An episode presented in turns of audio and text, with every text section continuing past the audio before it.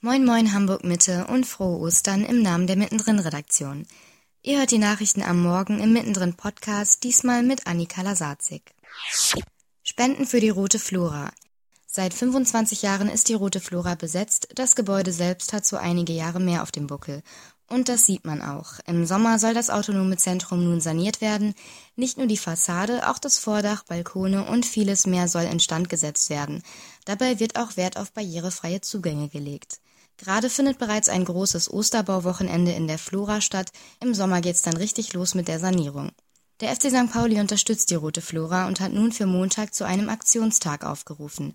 Beim Heimspiel von St. Pauli gegen Düsseldorf sollen Spenden für die Baustelle gesammelt und mit Solidaritätsaktionen rund ums Millantor-Stadion auf die kommende Sanierung aufmerksam gemacht werden. Endstation Elbbrücken. Nach Ostern tut sich auch etwas im Süden Hamburgs.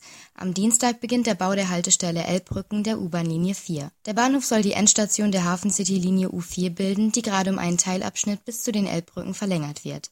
Die Bauarbeiten müssen bis Juni 2016 abgeschlossen sein, dann beginnt die eigentliche Haltestellenkonstruktion.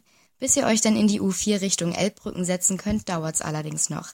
Die Verlängerung samt Haltestelle Elbbrücken geht 2018 in Betrieb. Die Kosten belaufen sich auf 180 Millionen Euro. Das war der Podcast für den 5. April. Wir wünschen euch jetzt noch einen hoffentlich entspannten Ostersonntag und wir hören uns morgen wieder mit weiteren Neuigkeiten aus dem Bezirk Hamburg Mitte.